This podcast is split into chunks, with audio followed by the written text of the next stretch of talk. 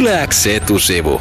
Totuus on joskus tarua ihmeellisempää. Viime viikolla järjestettiin kansainvälinen tapahtuma nimeltä Think Helsinki Think, eli Ajattele Helsinki Ajattele, jossa tieteen tekijät, kriittiset ajattelijat sekä stand-up-koomikot kokoontuivat yhdessä tuumin huuhaata vastustamaan. Ja tässä tapahtumassa vieraili muun muassa maailman kuuluisin skeptikko James Randi, joka muuten näyttää aivan etusivun Juhani Kenttämaan iso isältä. Tämä voi käydä Yleäksän viralliselta instatililtä vaikka tämän yhdennäköisyyden tarkastamassa. Think Helsinki Think-projektin takana ovat kuitenkin kaverukset Tatu Ritanen sekä Markus Sandeliin. Näin Markus kertoo, että mistä idea tähän kriittisen projektin aloittamiseen oikein kumpusi.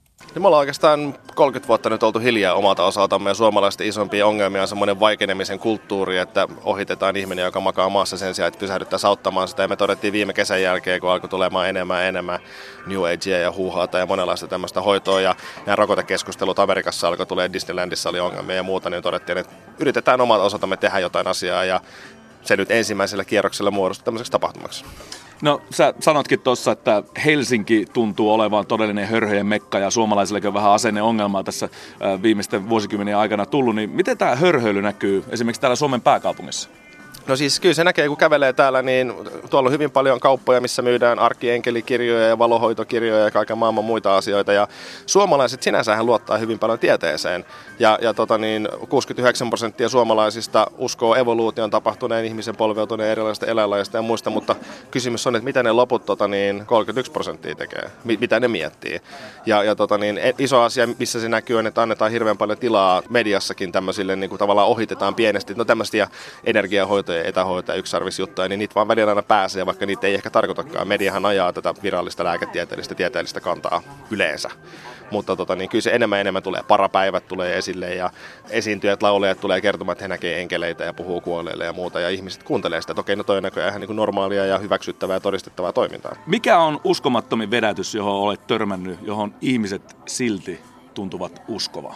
Sanoisin, että ehkä varmaan kristin usko tai kokonainen tämmöinen kirkko. Että uskonnossahan sinänsä ei ole mitään ihmeellistä, mutta koko tämä niin kirkko-meininki, kun on kuitenkin niin kuin miljardiluokan yrityksien kokoisia ja saa suoraan verorahoituksia, niin se on niin kuin kokonaislaatuisesti ja pitkäkestoisuudeltaan ja ottaen huomioon kuinka paljon pahaa kirkko on tehnyt uskonnon nimissä, niin jos, jos, jos moni firma olisi tappanut niin kuin puolet Espanjasta, niin se yleensä saattaisi vaikuttaa pörssikyrssiin jollain tavalla, mutta tota niin, ehkä maailma on muuttunut sit niistä ajoista, että se on ihan fine ja edelleenkin pystytään tekemään niin kuin ihan uskomattomia asioita. Että hyvä esimerkki on tämä Suomessa nykyään kaksi vuotta paossa ollut tota niin, intialainen tyyppi, joka Intiassa on semmoinen varmaan puolitoista prosenttia prosentin verran ää, kristinuskosia ja siellä tota, niin, on tämmöinen katolinen ihme, jossa tota, niin, joku Jeesuspatsas itkee vessan vettä. Eli kieltämässä viemäriputkesta valuu kamaa ja porukka ottaa sitä pulloa vie kotiinsa ja juo sitä ja totta kai sairastuu tauteihin, koska siellä on ulostetta ja muuta,